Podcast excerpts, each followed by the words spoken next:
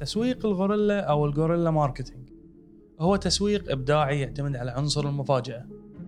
والاسم جاي من فكرة الغوريلا اللي تفاجئك بين أشجار الغابات. ويتميز هذا النوع من الإبداع التسويقي فكرته المميزة وتكلفته المنخفضة مقارنة بغيره من الطرق التسويقية. تم استخدام هذا المصطلح لأول مرة سنة 1984 في كتاب guerrilla marketing اللي انباع منه لليوم أكثر من 21 مليون نسخة.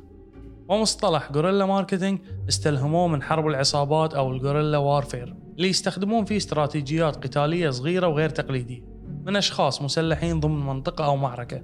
أصل الكلمة إسبانية واللي يسمونها guerra وهي الحرب وكلمة guerrilla معناها الحرب الصغيرة. تتضمن فيها تكتيكات الكمائن عمليات التخريب الغارات استخدام عنصر المفاجأة بالضبط مثل حرب العصابات يستخدم ال guerrilla marketing نفس التكتيكات في حملاته التسويقية. وبحسب مؤلف الكتاب والأب الروحي لهالنوع من التسويق التعريف كالتالي.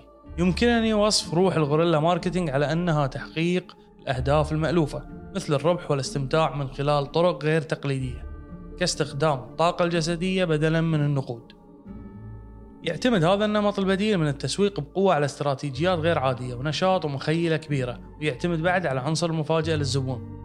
وترك انطباع صعب النسيان والأهم وهو خلق ضجة إعلامية كبيرة.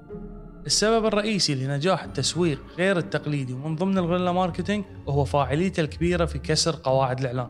لكن لازم ننتبه للكيفية والاستراتيجية اللي تتطبق من خلاله لأنها ممكن تأثر بشكل سلبي على الشركات الكبيرة مثل ما صار لشركة تيرنر برودكاستنج الأمريكية في عام 2007 لما حطت إعلانات تشتغل بس في الليل بطريقة معينة خلت سكان مدينة بوسطن يعتقدون أنها قنابل موقوتة.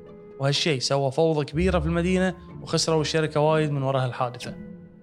في النهاية أشجع كل شخص عنده مشروع تجاري لاستخدام طرق التسويق غير التقليدية لأن الناس بطبيعتهم ينجذبون للأشياء الجديدة. ولا تنسون خذوا لكم فرة في العم جوجل وشوفوا الأفكار اللي تستخدمها الشركات بال guerrilla marketing.